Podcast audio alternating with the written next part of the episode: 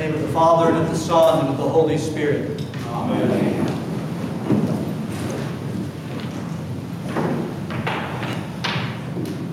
Tonight we remember the transfiguration of our Lord Jesus Christ.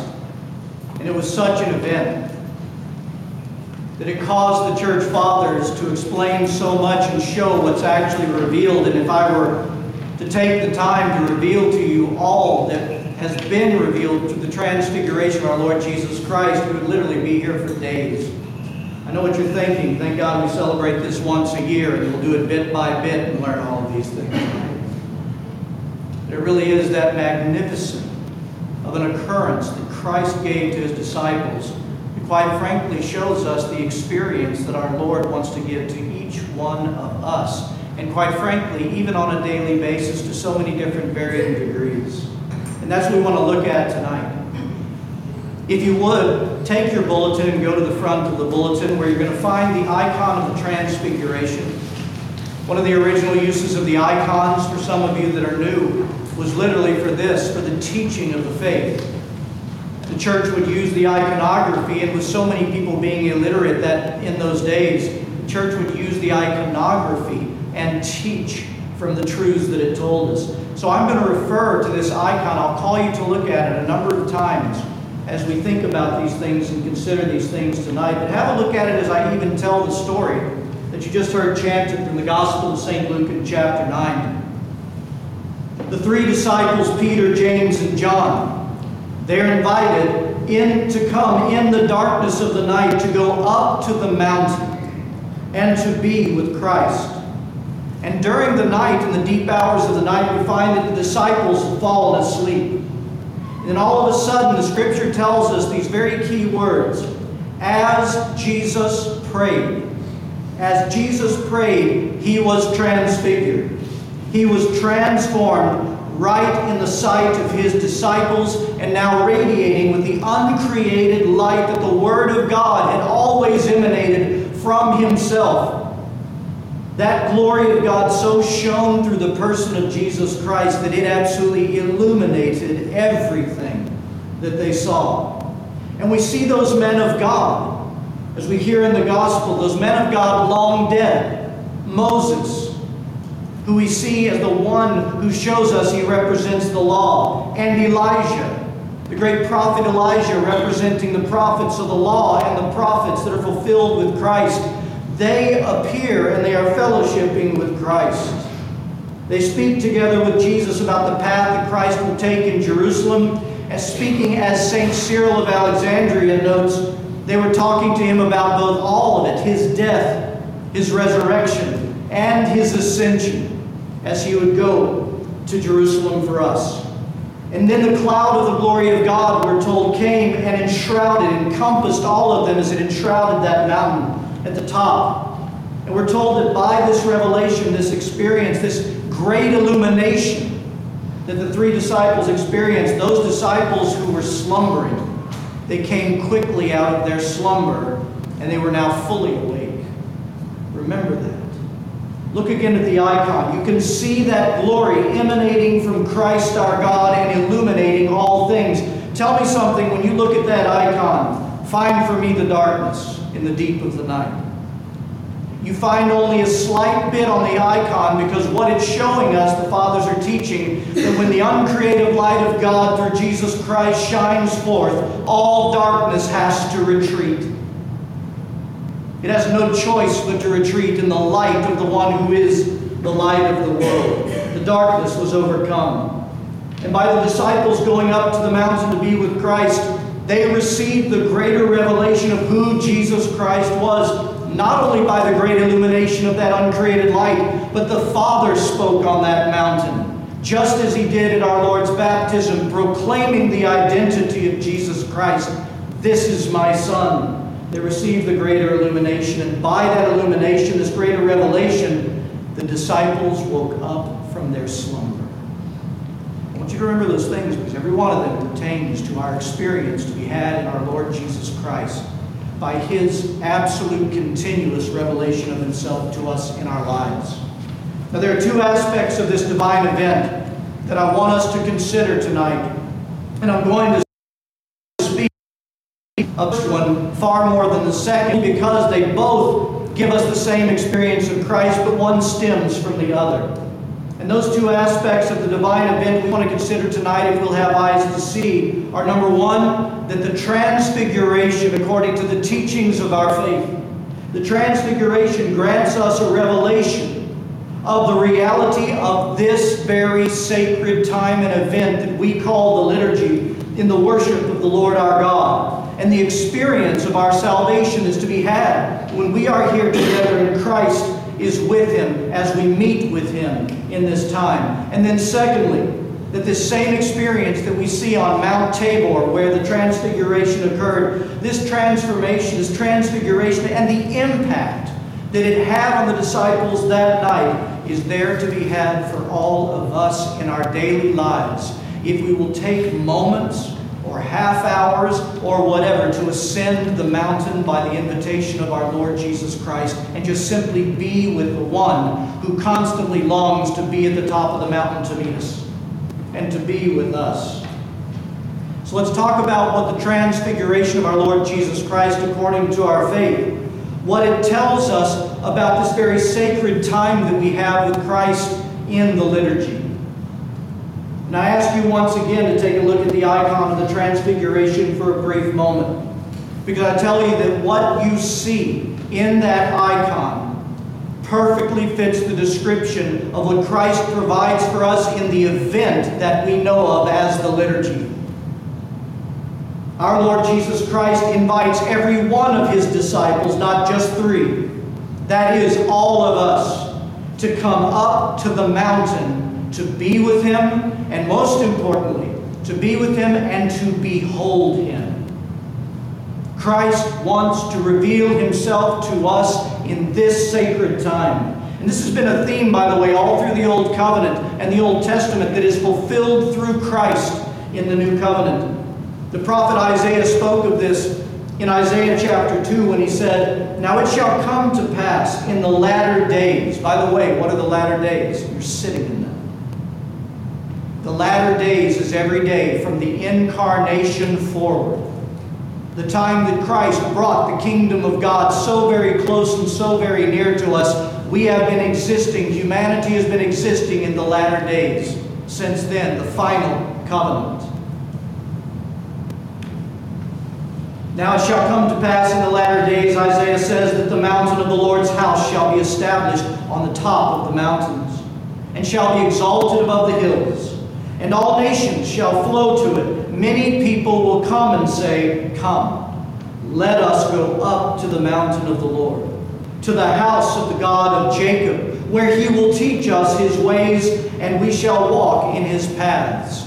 How will we learn from God? How will we become of people that can walk in the paths of righteousness, in his image, in his likeness?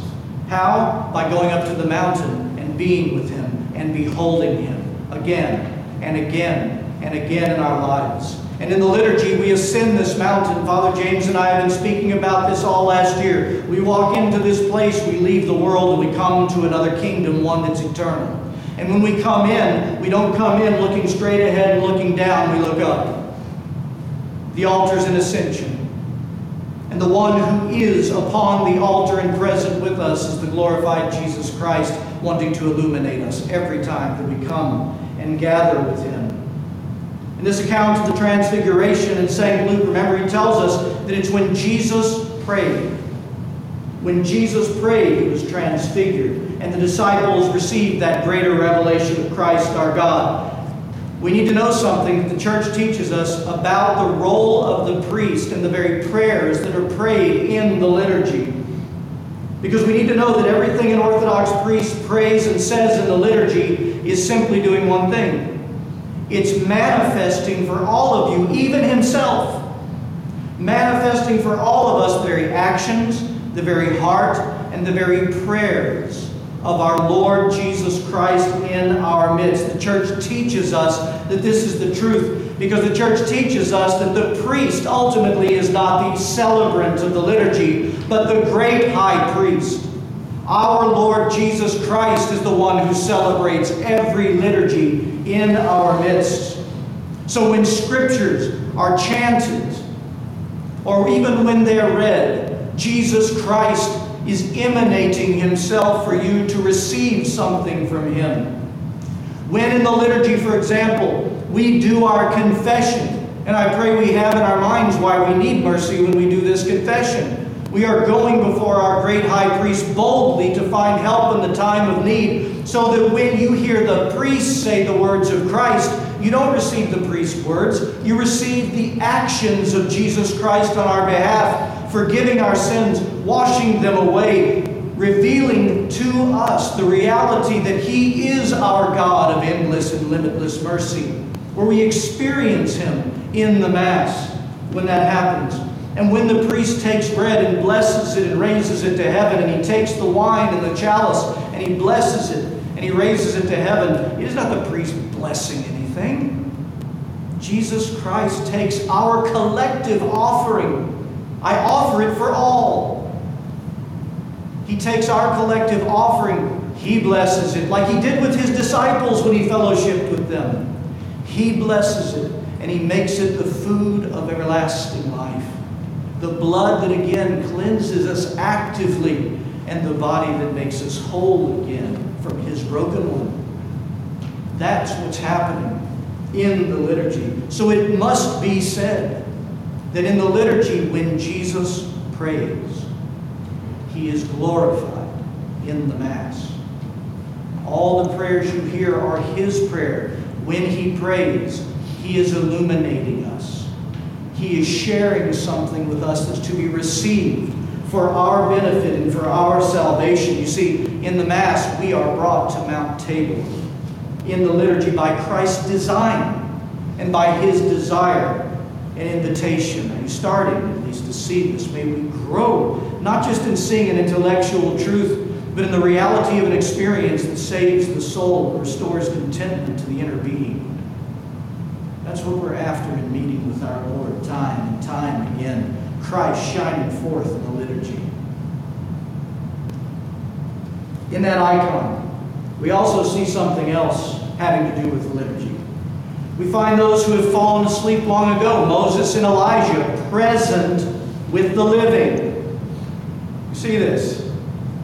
Is this not what the church teaches us occurs in this sacred time and space? That when we gather together, we are joining in the entire eternal worship with the living and those who have gone before us, fallen asleep in Jesus Christ, experiencing it all. Where again, that very thin veil as it's become since Christ brought the kingdom so close to us gets pulled away a bit. And we get to experience our beloved brothers and sisters who are saints in Christ already there, seeing it in full. And that's what we see in this icon. Because Christ has conquered death, my friends, and death does not exist in the kingdom of God. And what is the light? All of this revelation and illumination what does that greater revelation of Christ our God do for us as we meet on this mountain? I tell you the reality. It does the same thing that it did for Peter, James, and John on that mountain that night, on Mount Tabor. Notice for them that in those moments, a number of things happened when the illumination occurred. The darkness all around them, and believe me, within them. It rolled away, it gave way to the uncreated light of God. Because the darkness, you see, remember this the darkness had an effect on them that night. What happened to them in the darkness? They fell asleep. They slumbered, even when Christ was with them before his glorification. But at the divine revelation of our Lord Jesus Christ, that illumination, they awoke. They woke up and saw and beheld. And I imagine they did it right quick. I would. But I tell you this the same awakening out of a slumber, out of a sleep, can happen for all of those who come to this Mount Tabor. It can happen for us if we will come to the mountain with an authentic anticipation within us. To go to that mountain needing to behold our Lord and God. And He will grant that very thing. In fact, it's his delight to do so. And my friends, the same thing can happen in our daily lives. We talk about the liturgy, but always remember this the liturgy is the hub of our spirituality that we go from here and live out on a daily basis until we return to the hub again. That experience is there to be had in our individual lives, in our family times of prayer, in our individual prayer and fellowship with Christ, whether it's in our homes, in the sacred space of our home, or anywhere we choose to turn our attention to our Lord Jesus. If our hearts truly approach the Lord with the disposition of the psalmist who penned these words from Psalm 80, listen to this. This is how we ought to come daily as well as to the Mass. Where he cried out, Give ear, O shepherd of Israel, you who lead Joseph like a flock. You who dwell between the cherubim, shine forth. Before Ephraim, Benjamin, and Manasseh, stir up your strength and come and save us. Restore us, O God. Cause your face to shine, and we shall be saved. Are you hearing the language of the Transfiguration? At this time, the cry for it is emanating from his people Jesus, shine forth, save me. Because that's the context, and the only context in which we can be saved. My friends, it's the only way because they constantly go mountain to behold Jesus. And by beholding Jesus, and only by beholding Jesus, by that illumination, they're changed forever. By that experience. Because they seek after the Lord as if it, He's the most important thing to them in their lives. And Jesus promised that those who seek me will what? Will find me. Will find me. We need the internal darkness within our souls to retreat at the shining forth of the illumination of the uncreated light of Christ that reveals himself to us over and over again. Because, my friends, all that darkness that exists within our souls, which, by the way, also our minds, that darkness keeps us. It keeps us seeing and perceiving all things around us and all things about ourselves and all things about God darkly. It keeps us trapped. And it's because of that darkness that hasn't tasted the illumination of Christ. It's because of that darkness that we tend to exist at times in such confusion and in chaos and in disorders and with anxieties that have no need being within our being.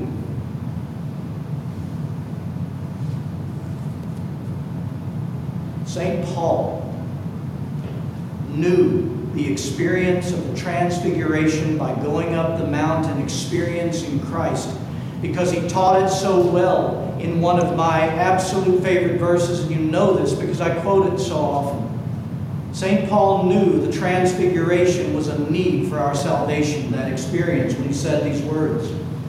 But we all, with unveiled face, beholding as in a mirror the glory of the are being transformed into the same image from glory to glory, just as by the Spirit of the Lord. He knew that experience, and He shares it with us. And the reality is this if we will begin to live a life coming with anticipation, preparing ourselves with a hunger to be illuminated by Christ when we come here and then we take it into our homes, I promise you what the result will be. What will come from the depths of your soul is what came from the depths of our St. Peter when he experienced that transfiguration that night. You know what he said? It is good for us to